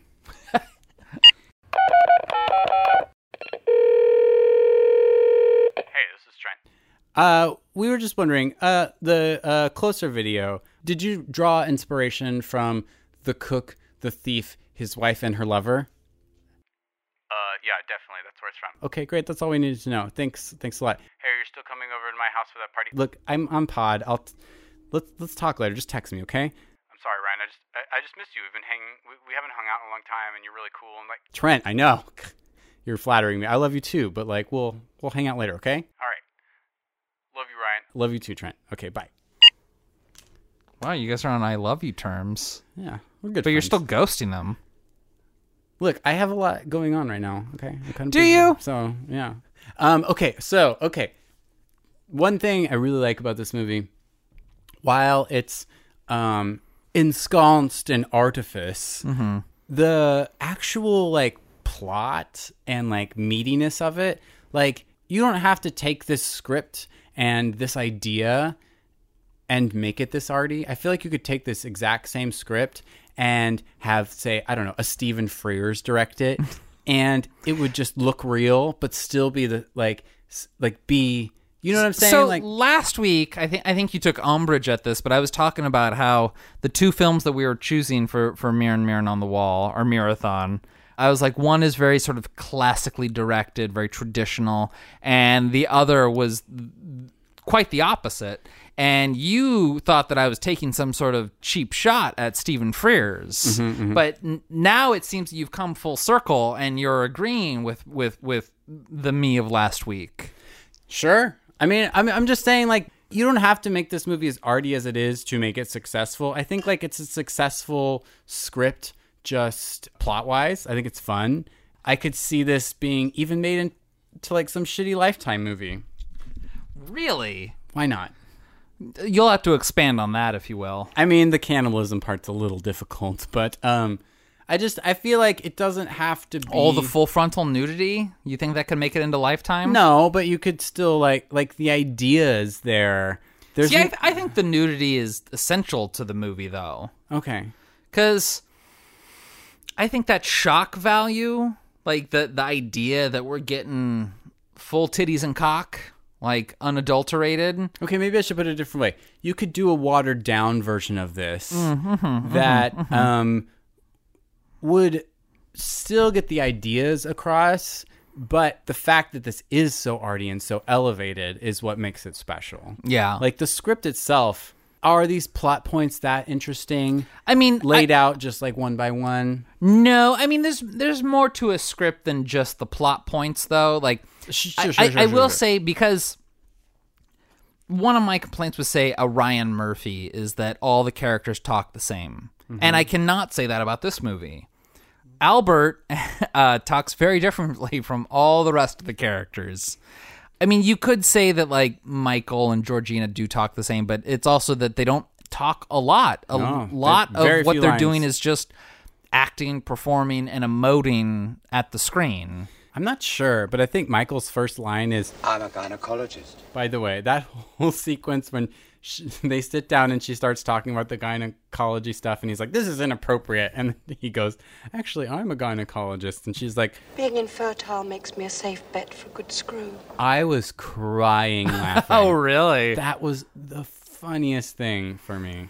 And that's also like one of those adult things. Like you don't hear that, especially like in a somewhat comedic manner. Like, Sure. the idea that it, that that like she's using her infertility as like a source of comedy is not normal. I'm gonna say like it's not that it's bad by like I don't I don't want to make a judgment call uh, uh, on this. I just you don't see people making light of it the way that you do in this movie. Well, and it, in that moment, it feels like a, a a way for her to stick it to the thief. Yeah. she's just like, "Fuck you, I'm in love with this guy." the movie's just fun because it is a little bit on the long side, but the only time I ever feel that it actually drags or is unnecessary is when Helen Mirren's trying to convince the cook to cook the lover. Oh, really? Yeah, that that's the only time that I ever feel that it drags. Why is that? It's just a lot of them talking and it's the camera like it it it's it's way out there and then it cuts in real quick and then it back out and then it cuts in and I just kind of feel like that goes on for like 10 minutes and like this is way too long for this scene. Where so many other to feel dynamic and even if it's repeating the same themes or just sort of wallowing in like the emotion of the moment, it all feels justified. Like it could just be that we're enjoying watching Georgie and Michael get this moment of refuge away from the thief and that lifestyle, like, you know, in the toilet stall or or someplace else, uh, uh, the the pheasant locker, The meat locker, yeah. and it has the the the wonderful Ni- Michael Nyman score, which is it's very different from say the piano. This That- is this is him with the Michael Nyman players, which is like sort of a very 80s minimalist. Well, I was gonna say Like Philip Glass-like. baroque. Yeah, I mean it's it, it's Philip Glass like, but he uses sort of uh, uh, almost folk musicians for the music for a lot of it. It seems like there's a lot of hurdy gurdy going on. Um, Mm-hmm. I liked the score. Oh, I'm TBH. I'm totally here for the score. Loved it. Loved it. I just want to say, like that scene.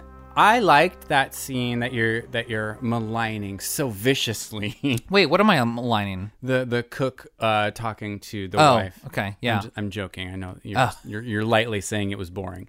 I just feel like it lasted too long for what it was trying to get across. I was actually I liked that scene a lot because it's finally the time where the cook gets to talk. He's dead. They stuffed his mouth with paper ripped from his favorite book. Could you cook him? Cook who, Georgina?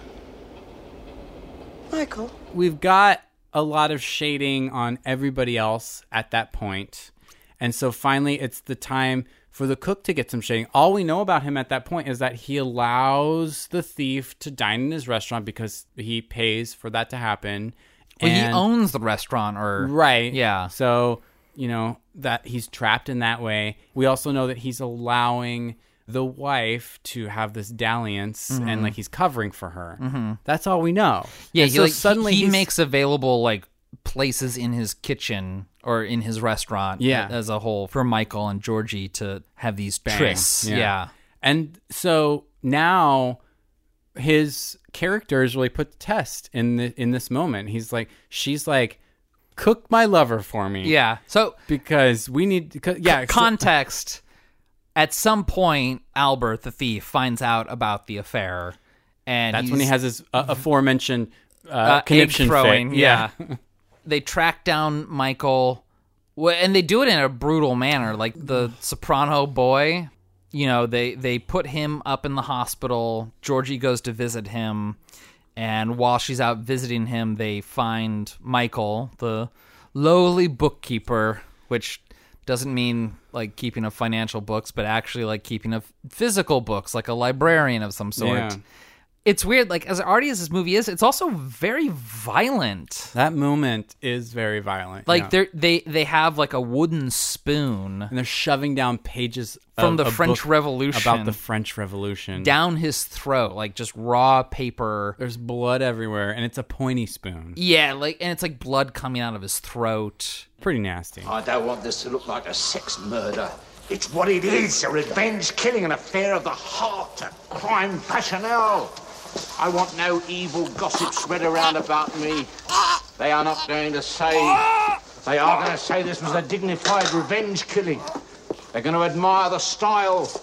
He was stuffed, and Albert liked good food. Basically, they're they're making him either choke or suffocate or or I don't know. Paper's hard to swallow. Like maybe it's just clogged in his esophagus or something too. Yeah. Which is interesting in a movie that's like about food, so they're like shoving something down his throat. So, Right. like yeah, it's It, all it, it, it plays into the themes of of eating and food and everything like that. Yeah. But yeah, he's just helpless there while like paper's being shoved down into his system, and like it kills him. And Georgie, in you know, well, first she like cuddles up next to the dead body and like spends the night with Yeah. him. And she has that monologue, and that monologue's like the first time that like I think we see like Helen Mirren, like the actress, really. Oh, Michael. That's that. Short and very sweet. so many other scenes like she's she's done up she's in a costume she's got the the Gaultier costumes on or that stupid black feathery hat I hate it. oh Hate it, it. hideous it was hideous But yeah, she has very little lines up until that point. It's all physical Yeah. glances, acting. but then she kind of just has one monologue where she's talking about what it's like being married to Albert and like suddenly like this is like one of those things like okay this could be a really boring monologue where we get all the backstory but like i'm emotionally here with her because she talks about how she tries to get away from albert and albert's men found her when she was in brussels or something like that. I don't remember where she got off to. And convinced her to come back and she met albert and albert was crying and bought her all these gifts and said that he was changed and that you know things would be different going forward and so she agreed to come back but then like after she agreed to come back like they all just like beat the hell out of her Mm. as punishment for leaving in the first place Well, and she frames it by saying like I haven't really told the story to anybody, probably because I've been too ashamed. So she frames it in like a, a sense of like this is a secret thing that I don't share because I'm I'm ashamed about it, Mhm. and so that almost immediately, at least for me, like draws me in. Like if you, if it's a character suddenly making some sort of admission that they wouldn't normally make, like you're, I'm already Mm, ready mhm. to listen. And the fact that it is so sad and understandable, even like just it really humanizes her and she acts it so well. And it's just her face in frame oh pretty yeah. much. Just a close-up like wide angle her lying down. So like her face is the full frame. So you're just getting you're getting an actor delivering lines. Yeah. Which can go so wrong. And like really, if this was given to, you know, Selma Blair or something, like it wouldn't land the same way. No, so it's really it's Mirren selling it. And if she wasn't there doing it, I don't know if this movie would succeed the way it does. And part of me feels that it's because she looks so earthly. Like her hair is not done up. She's not wearing a Gaultier costume. Like her hair's down. It looks like human natural hair. She looks vulnerable while she's doing this. She doesn't look done up the way that she has She's been. also not a movie star. She just looks like a real person Yeah. to me. Like she's beautiful, Yeah. but she just looks like a person, Mhm. like of her age, which is I think at this time probably late twenties, early thirties. I was Like- gonna. I thought early forties maybe. Oh, maybe I don't know. Yeah. She just there's nothing like that distracting you from it. Like it's not like oh she's pretty. Like it's just like this looks like a real person. Well, because I mean, we see her naked a couple times, and it is really refreshing because she doesn't look super done up. Like one of the things I always go back to is Sandra Bullock is currently older than Bea Arthur when they started Golden Girls. And it's like this is how much has womanhood changed in 30 years. And I feel like Helen Mirren is just like, "Oh, I'm not going to do work. I'm not going to get a boob job. I'm not going to do a tummy tuck. Like, this is how I am, and I feel beautiful. And if you don't like it, well, then don't have sex with me. yeah, check out her uh, acceptance speech at the Academy Awards and tell me that like that's not a hot rack. Uh, one of my favorite speeches from her was uh, she was talking about how few interesting roles there are for women, Mm. and she's like, "This is why I'm playing Prospero in The Tempest." It's like when she does it, it's Prospera, but Prospero is played by a man traditionally, and she was in a Julie Taymor. I've always wanted to see that movie. Have you seen that? It's not good. It's not good. But it's not because of Helen Mirren. It's because of my intense hatred of Julie Taymor's directing style. wow. Okay. I think she should just stick to plays. That's all I'm saying. Anyway, so she looks very much like a natural beauty. Like I don't Yeah. know, like I don't want to shame any actress that has touch ups. Like, I'm a big fan of Nicole Kidman. She had to like stop Botox when she was pregnant, otherwise it was like gonna like hurt the fetus. I'm uncomfortable talking about ladies doing stuff to themselves. Well, no, no, no, it- if it- you feel beautiful doing it, go for it. Well, especially if you work in that industry, it's a different game. So there is definitely a huge part of me that wants to call it out. So I'm like, I'm very conflicted. Yeah, so I don't know when Helen Mirren or say like uh, Frances McDormand like purposely don't do it because they want to be cast in roles that are appropriate for their age. I kind of do feel like that should be like celebrated in some way. Yeah. Or that we should just make more roles because like women after the age of 27 still have lives. I mean, call back number 567 for this movie Death Becomes Her. Mad Hill. It's a movie about aging actresses. So, like, yeah. Are women only interesting when they're fuckable and when they're old? No. They, there's like a huge swath. They of- can be district attorneys. or moms with kids going off to college. right, exactly. So, let's write more of those movies. It's nice to see like you know a movie with good bones Yeah. and then for someone to just run wild with it It's almost too much. Like when it started, I was like, I can't, I can't, I can't soak in. it, all it was just like I can't. the, the score The, you knew that the costumes, uh, the, uh, the, tracking shot of the kitchen, and then there's like, what's there's a pile of vegetables there. What's that mean? Oh, why are they carrying letters? I don't. What's happening? Ah, I, I can't take notes. And I was like, I'm Uh, and you take hear the, notes. the falsetto singing, and then you see the boy Singing. I mean, yeah. Oh yeah. So let's talk about the boy for a second. Like, I like that device because when he's in the hospital after getting beat up, which I thought also it was weird that he that Michael Gambon was like bringing him into the car when he's raping uh, Helen Mirren's character. I was like, Oh, what's that about? Is he also a pedophile? Because if that's the case, that's very boring. Well, I think it's just a, a power imbalance thing. Like if Mm. you're, you know, raping your wife in front of a third party, especially like an innocent like that, like it's just like a, a way to like claim dominance over the territory. Well, there's hints that he's also like a pedophile homosexual because there's like there's that part where he's like wanting to rip off the guy, the little boy's clothes when he's torturing him, and then also there's a part where Helen Mirren says something like, I don't think he was very interested in sex. I mean, not with me, not not with women. she doesn't go into too much detail, but it's like when they do have sex, they don't actually have sex.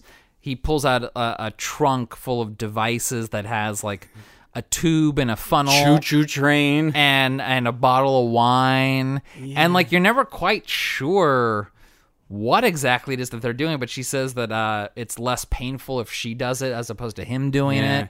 There's there's like hints that he's a homosexual.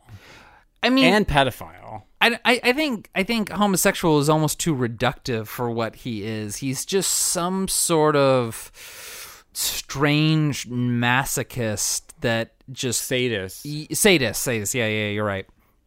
That doesn't get off from the act of sex, but gets off from like the pain that he induces.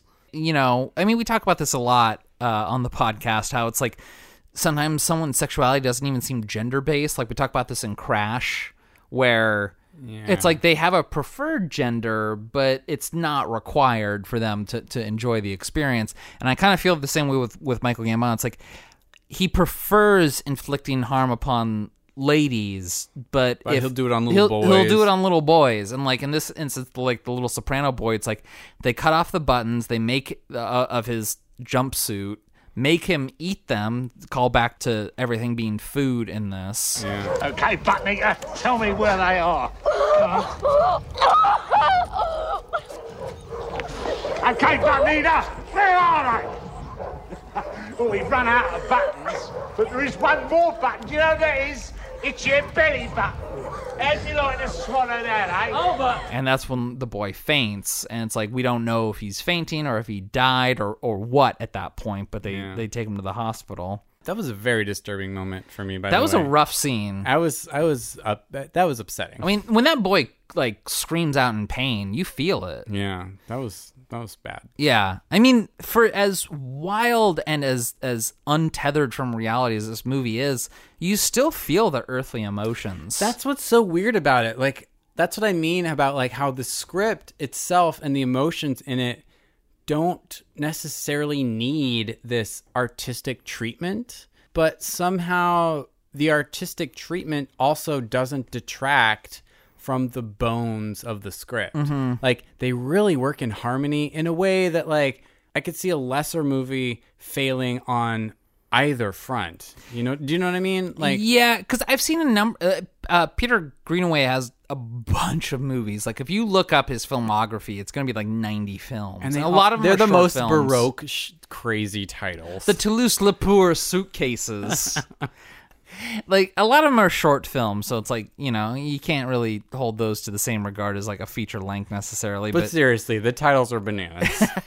but uh and I've seen a handful of them and most of them just aren't good. Like just plain kind of like strange and boring and and more interesting than actually good.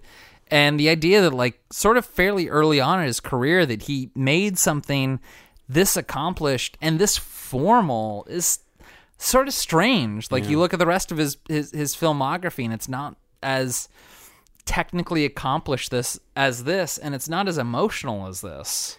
you talked about it earlier by saying like Michael Gambon is Trump. It's oddly a prescient movie in the way that like I I mean I saw a lot of like class translations to today. Mhm. So like just by I mean this is 89, is that right? So- 86, I think. Keep going, keep going. Well, just like a 30 plus year old movie, like hitting the same points of what's going on today of class, where it's like, Oh no, you you're right. Mm, 89. The the the kitchen staff is less than this thief, you know, who's Mhm. rich. Like the fact that the dynamics between classes hasn't changed that much Mhm. in 30 years. Mhm. Like I think that speaks a lot. Like, Yeah. He's already got like society's number in 89. Yeah. And I know that there's movies before this that had that too. Mhm. And it's like why are you still walking down this path? This is Yeah. embarrassing. Like Jesus Christ, everybody, just watch The Cook, The Thief, His Wife and Her Lover. God, you know, I've been talking about this movie for years, and you've never once got the title right. And I feel like you've gotten the title right several times during this episode. You know what helps? Watching the movie. Yeah. Cuz then I can just picture them. Yeah. So, yeah, it helps a lot. But to go back to the costumes, like there's a number of bananas costumes in this. Like about Helen Mirren, who's really like the only predominant female. Like there's like one near the end that that has some uh, uh leverage in the scene. But like really Helen Mirren gets the brunt of the crazy banana pants costumes and hairstyles. Like one she has that that horrible feather hat. Like the black feather hat. Which we all hate. She's got like a weird up ponytail. What is that? It just like goes poop yeah, straight up. I mean, Madonna had that for for a period of time Sure, too. sure, sure, sure. But I just remember that feather hat because like uh, she's in the the loo and Michael Gambon, and there's a whole like that whole lovemaking scene when they think Michael Gambon left, Oh. and he's not. Like, uh, every time my heart just falls into my stomach. But like Michael Gambon, like or, or Albert tries to like basically rape Georgie in the bathroom there, and like her little hat like falls off while he's dry humping her, and like she has to like smooth talk her way out of this situation. You know what they say about men who hang around ladies' lavatories? what do they say about men who hang around ladies' lavatories, mate? They're asking to have their illusions shattered. What a British way of saying like women poop. I mean, seriously. Mm-hmm. Let's fast forward real fast. We got to cover this ending because what an ending! Like, Well, I mean, also that that has Helen Mirren's best outfit. Like the feathers. I mean, it's the feathers, but it's also like I don't. What, how do you want to describe what she's wearing? it's like a feather collar, right?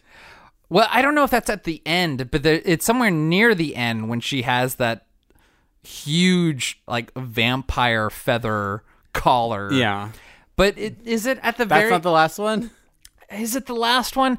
See, what I'm thinking of is like it's got like the leather straps that like go around her body, and it's Uh-huh. got the long train that there's literally Yeah, someone, someone having else to carry. Oh yeah, that's the that's the feather one. Yeah. Okay, and yeah. she has like a feather hat as well with one feather that really sticks out and like dangles, sort of like a a, a lantern fish almost. Yeah. Uh, Uh, but it's also like a big feathery collar with just like leather like vertical and horizontal like straps or stripes or whatever with a full train. I mean, it's like a look. someone has to carry it as if she was like a a, a bride. Like a twelve foot train. It's, so long, enormous. But it also just kind of looks like bands of electrical tape Oh. that someone has to carry behind her. It's pretty bananas. It's a look. It's a look.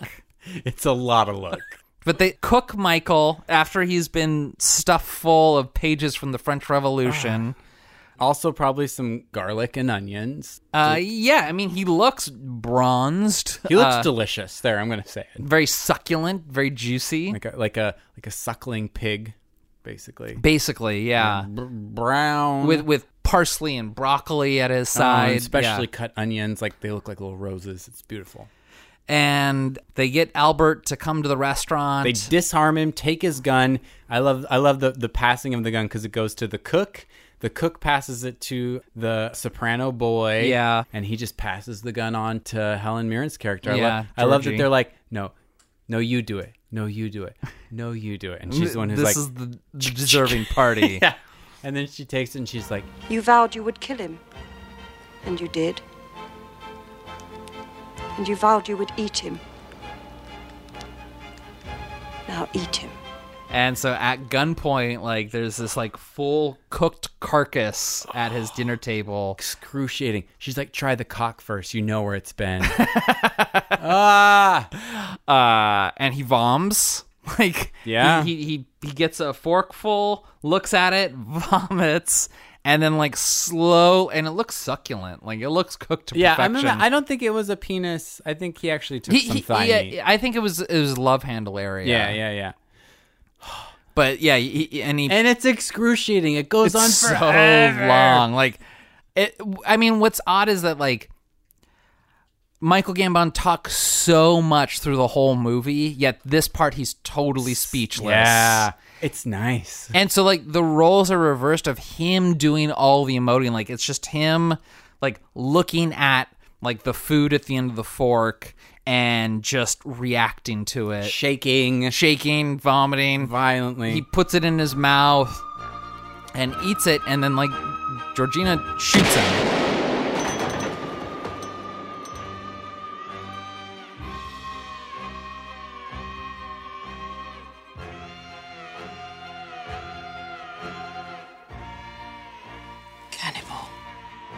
And then credits.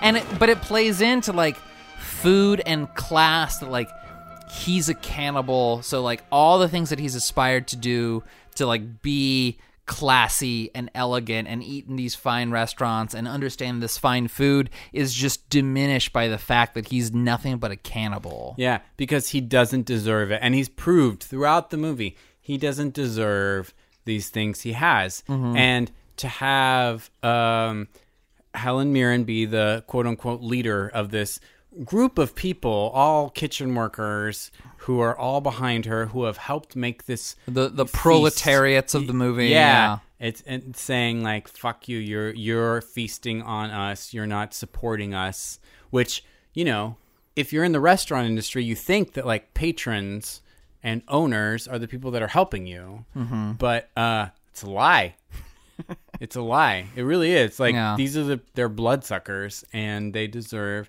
to die because they're cannibals. There the end. Da da da da da da. Watching this movie on Friday, I was just all giddy and excited, and I was like, I cannot wait to talk about this. This is exactly what this podcast was built to no talk i about. loved it. I loved it.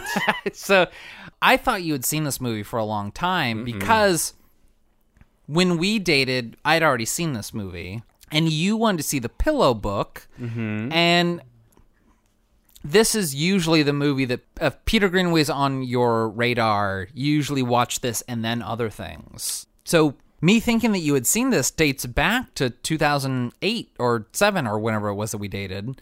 I just assumed that you'd already seen the, this movie and it wasn't until like we started this podcast you're like, "Yeah, no, I haven't seen that one."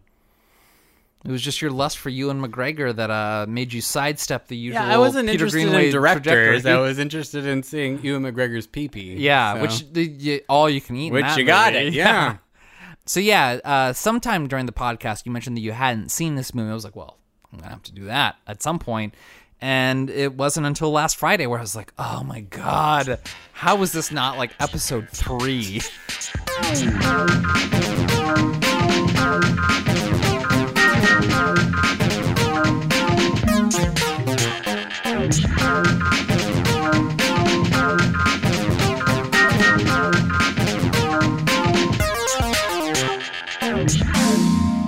Well, season 17 is now in the can. What are we going to do to start off season 18, Matt? The name of the movie is a little arty, and so I can never remember if it's Purple Noon or Purple Moon. Oh. And it is Purple Noon, 1960s French film. It is based on a book that has been turned into a movie that we have covered on the podcast.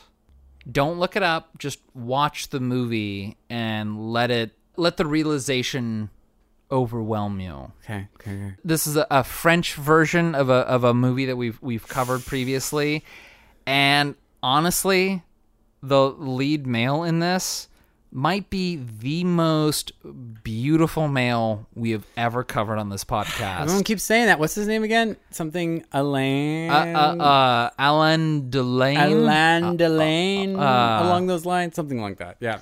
Which I've seen him in other movies, and I didn't think he was that attractive. He's cute, but like not like lust worthy. This movie, I have trouble reading the subtitles when his shirt isn't on. He might be the most perfect man, look wise. Can't wait. So purple, boom. Noon. Cur- purple, purple moon. Got it. Yeah. Here we go. It's purple noon. Noon. Like 12 p.m. Right. And it's purple. Yeah. Got it. Yeah. Well, why don't we stop yammering about movies and start yammering about ourselves by plugging our junk and getting the fuck out of here? A great way to support the podcast, if you haven't done it already, is give us some stars or a review on Apple Podcasts or Stitcher Audio or Overcast, wherever you get your podcasts. We love those reviews. They really help us realize that people are listening, gives us a thrill, and it helps make the podcast more recognizable for other people. You can find us on Facebook at Rated X Movies. You can find us on Twitter at X Rated Movies. And you can find us on the Gmail, x.rated.movies at gmail.com if you haven't already gone to our website, which is xratedmovies.com. That's right. And if you feel like getting a little extra out of your X rated buck, why don't you throw us some bucks and uh, join our Patreon? Because you know what? We're putting uh, content out all the time, every other week, basically. And it's all like current things that Did you say could- every other week? Well, yeah, t- twice a Oh, month. on the Patreon. I was like, we're putting out episodes weekly. No, no, no. We put out free stuff once a week, but we also put out bonus content every other week. Yeah. So, yeah, you could you could get a little more of us if you. I would also recommend getting on board before Christmas. All right. In two weeks, we're doing Purple Noon. So until then, keep reaching for that rainbow.